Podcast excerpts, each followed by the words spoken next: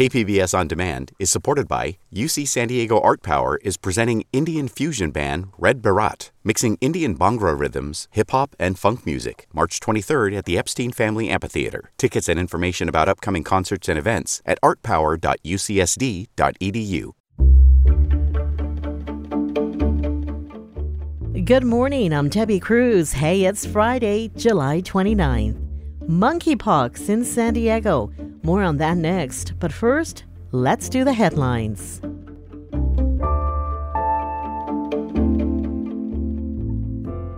Pharmacists at Ralph's, Vons, Albertsons, and Pavilion stores in Southern California have voted to authorize a strike.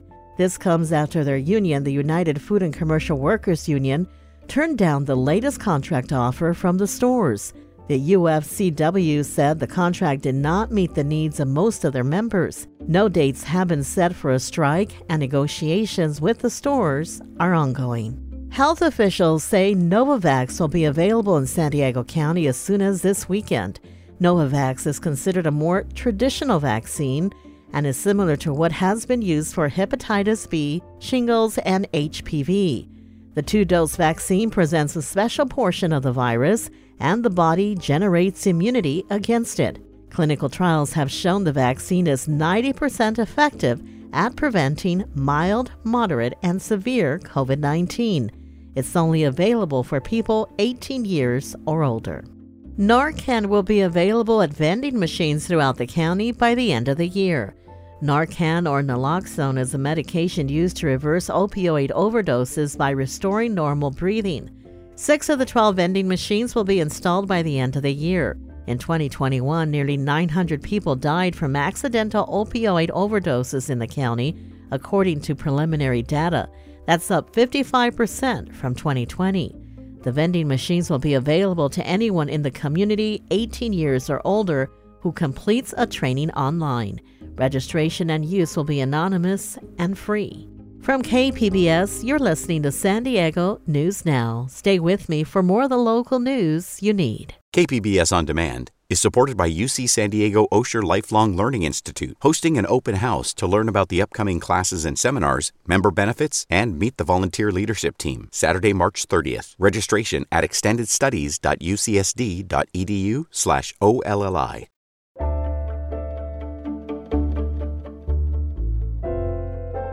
The Biden administration is planning to follow the lead of the World Health Organization in declaring the spread of monkeypox a health emergency.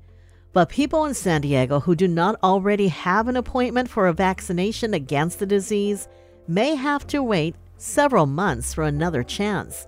Appointments for all 800 doses being administered this week in county clinics were snapped up by Monday. The vaccine used to both protect against monkeypox and ease its symptoms is in short supply across the nation. San Diego County Deputy Public Health Officer Dr. Cameron Kaiser joined KPBS's Maureen Cavanaugh to discuss the shortage. Why is there such a shortage of this vaccine? It's not that the vaccine is particularly difficult to manufacture, it's just that it's not typically made in the quantities that we're requiring. And on top of that, that the vaccine is only made by one company to begin with. Although there is an older vaccine available, it's a little bit rougher on people and we prefer to stick with this one if we can. Is this the same vaccine that's used to prevent smallpox? There are two different forms. This one can be used for that as well. The older smallpox vaccine that some people may be familiar with, the one where it actually caused a lesion on your arm, that can be used as well. But as I say, that one sometimes has a risk of being a little bit more difficult for people to handle, whereas this modern vaccine is much more straightforward to administer. Would declaring monkeypox a national health emergency speed up production of the vaccine? Potentially, it could. This is, you know, a, a, certainly a question we want to run by our federal partners. But I think that the best upshot of this is it calls attention to it in the communities where it was most affecting, and hopefully gets people to think about it in ways that can better protect themselves. You referenced the older smallpox vaccine, and and if uh, someone is of the generation who received a smallpox vaccine as a child or a traveler years ago, does it provide any protection against monkeypox? Monkeypox is caused by a virus which is a less serious relative of the extinct smallpox virus. There's a theory that since we're dealing with a population where smallpox vaccination is now unusual, this has made it more easy for monkeypox to spread. there could be something to that. And as someone who received their smallpox vaccination years ago, um, I received one as a child myself because I'm an Air Force grad and we were overseas. They may have some residual level of protection. However, it's important to note that when vaccination is decades in the past, it can wane like any other form of immunity.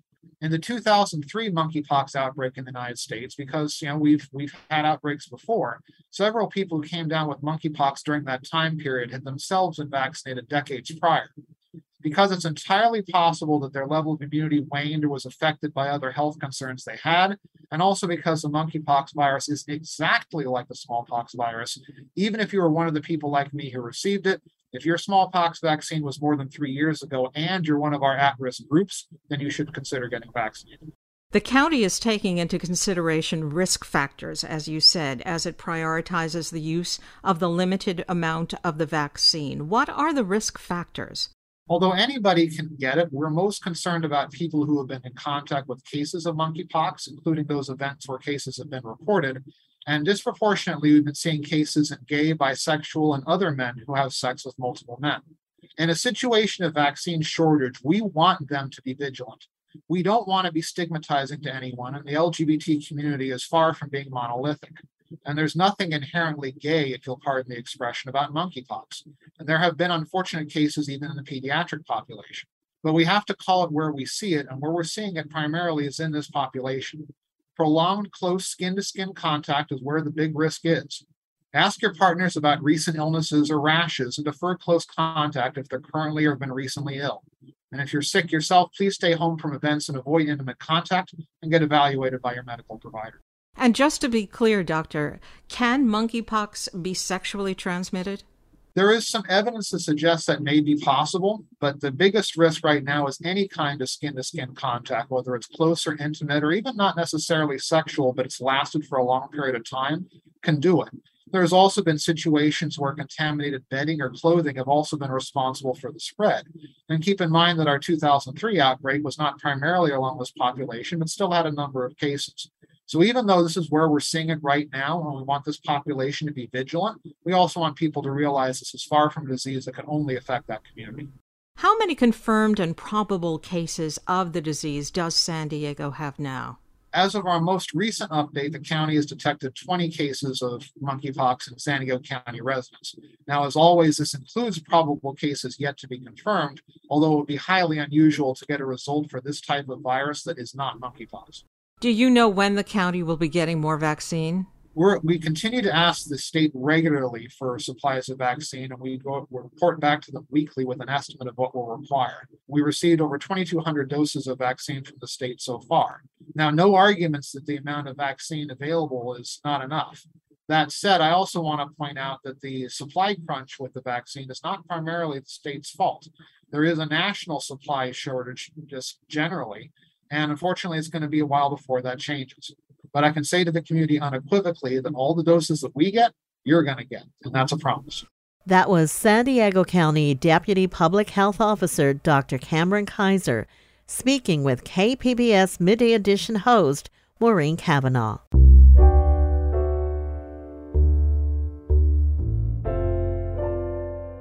U.S. Border Patrol is sticking with plans to build two 30 foot walls at Friendship Park along the U.S. Mexico border. But KPBS reporter Tanya Thorn says advocates for the park are still hoping to pause construction. Friendship Park advocates met with Border Patrol officials late Wednesday. During the meeting, CBP confirmed their plans include 30 foot tall walls and a public access gate. But John Fanestil with Friends of Friendship Park says the 30 foot bollard style walls would add to the desecration of this unique location. Friendship Park is not just any other location on the border, it is a site of unique historic, cultural, environmental, and social significance. And it is a symbol of the truth that the peoples of the United States and Mexico are friends, not enemies. Fanestil thinks local stakeholders should have been included in the conversations about changes. In a letter, Friends of Friendship Park requested a 120 day pause on construction. Friends of Friendship Park say they expect a response from CBP about their request by next week. Tanya Thorn, KPBS News. The auto industry took a hit from the pandemic and sold at cities that rely on tax revenues from car sales. But things are changing again. KPBS reporter Kitty Alvarado has the story. Todd Southervong is hauling a full load of cars out of the marine terminal lot in National City. He's been a car hauler since 2007. Up until recently, regular trips and a full load have been a rarity because of pandemic supply chain issues and a chip shortage. It was tough, yes. It's been picking up for the last two months. He now does an average of two full loads a day. National City's city manager Brad Raulston says car dealerships bring in about $10 million a year, a big part of the city's revenue that provides services like public safety. When COVID, you know, actually hit, there was a significant you know, decrease 40 to 50%. He says, fortunately, the dealership supplemented with used car sales, and that decrease only lasted about a quarter. Now they're seeing a steady 3 to 5% increase in that revenue. Kitty Alvarado, KPBS News. Coming up, San Diego's efforts to recycle food waste. We'll have that story and more next, just after the break.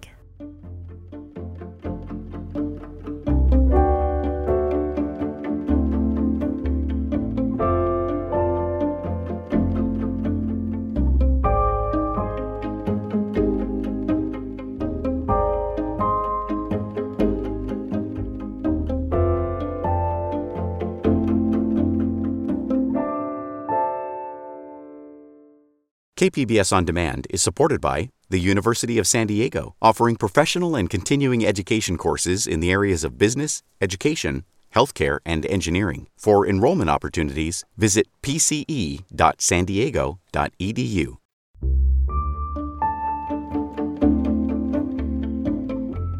It's been seven months since California required trash haulers to start picking up and composting food waste.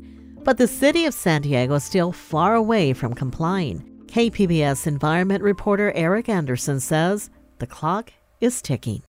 So, compost is nutrient rich. Renee Robertson walks up to a large pile of brown stuff. It's not soil, it's a soil amendment. It's a nutrient rich soil amendment. You can see the moisture in it. Robertson runs the city's environmental services department, including the 75 acre greenery site at the Miramar landfill. This is where green waste, such as grass clippings and shrubbery trimmings, come to get a second life. It's ground up and sequestered under waterproof tarps. Oxygen gets pumped into the piles to speed up the natural composting process.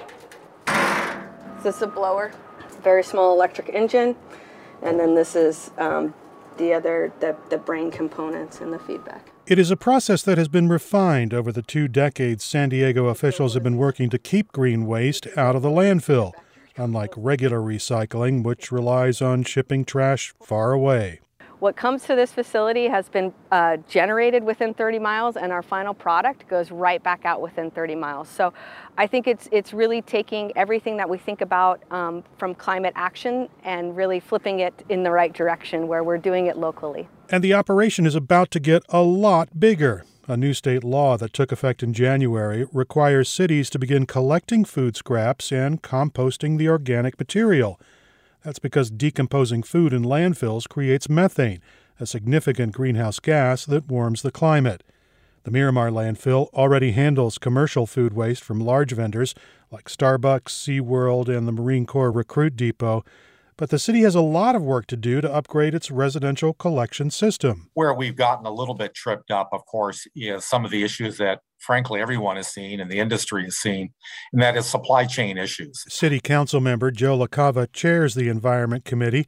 He says some city residents who have private waste haulers are already separating their food scraps, but everyone else won't be able to until the city can ramp up its collection capability. It has to pick up green and organic waste from 285,000 customers every week. We're going to switch from the current schedule, which calls for recycling and for greens to be picked up every two weeks, to include them on the weekly pickup.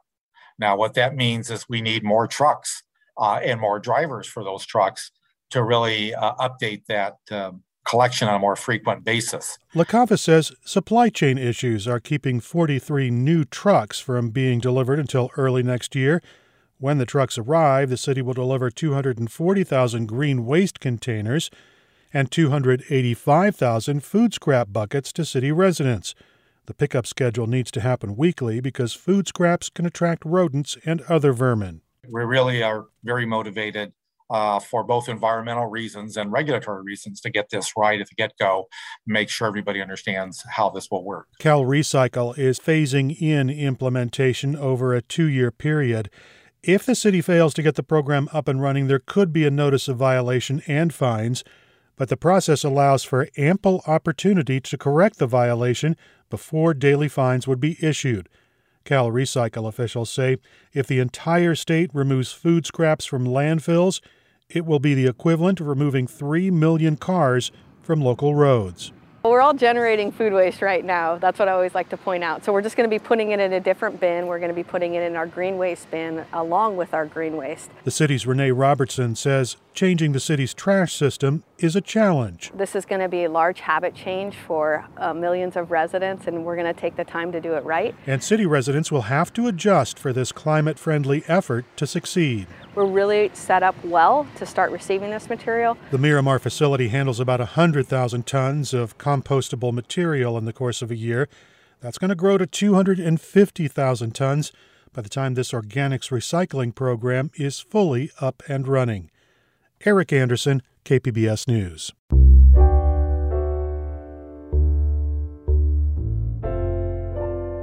San Diego is reaping the rewards from a hefty state budget surplus.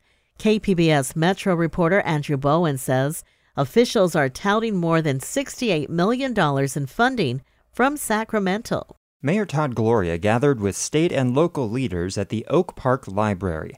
The city got $20 million from the state to design and construct a new library here, long on the community's wish list. State Senate President Pro Tem Toni Atkins says it's just one example that California's system of progressive taxation is working. The wealthy pay their share, making record amounts of funding available. The state's fiscal health made it possible for us to provide transformational investments in critical programs across the state. The state budget also allocates more than $29 million to parks and recreation projects in San Diego, including 8 million to expand Ward Canyon Park in Normal Heights. Andrew Bowen, KPBS News. The newest California state budget has added millions of dollars in new funding to support students who grew up in foster care this coming school year. KPBS education reporter MG Perez has more. Statistics show that only 8% of children who grew up in foster care graduate from college. California state lawmakers approved an additional $48 million this fiscal year to support foster youth and improve their chances of graduation, starting with the need for housing. At San Diego State alone, there are 3,000 students who will start this fall semester without a permanent place to live. Roberto Lopez knows the struggle. He was in foster care since he was five. I came from a place where we didn't really have role models or anyone to look up to, so life was just really understanding it on your own. I made a lot of mistakes throughout my time. The additional state funding will help Lopez keep his low income housing in an apartment complex on the SDSU campus. He just transferred to the university with plans to get a degree in social work. MG Perez, KPBS News.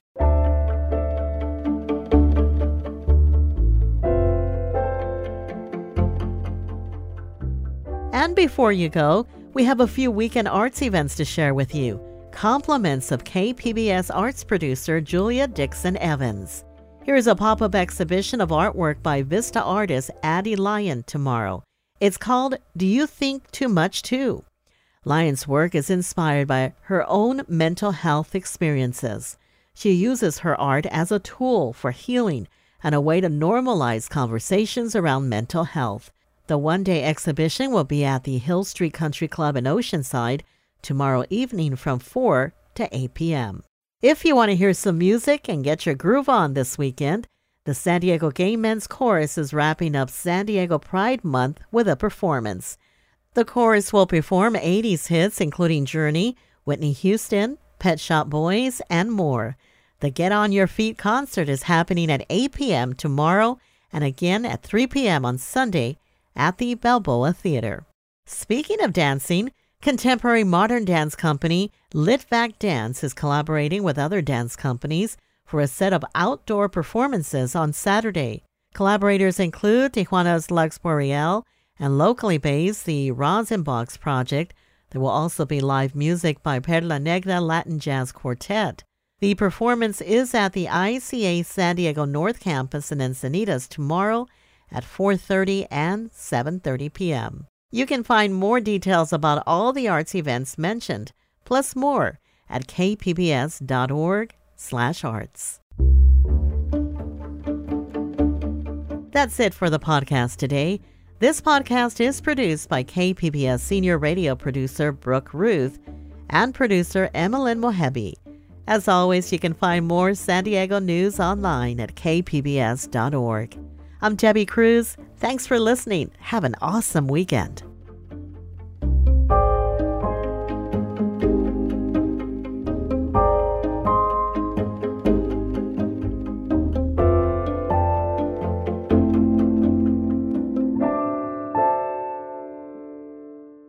KPBS On Demand is supported by the San Diego County Toyota dealers, whose commitment to customers extends to giving back to the community and who are proud to support the City of San Diego lifeguards with their important role of keeping our beaches safe. Toyota, let's go places.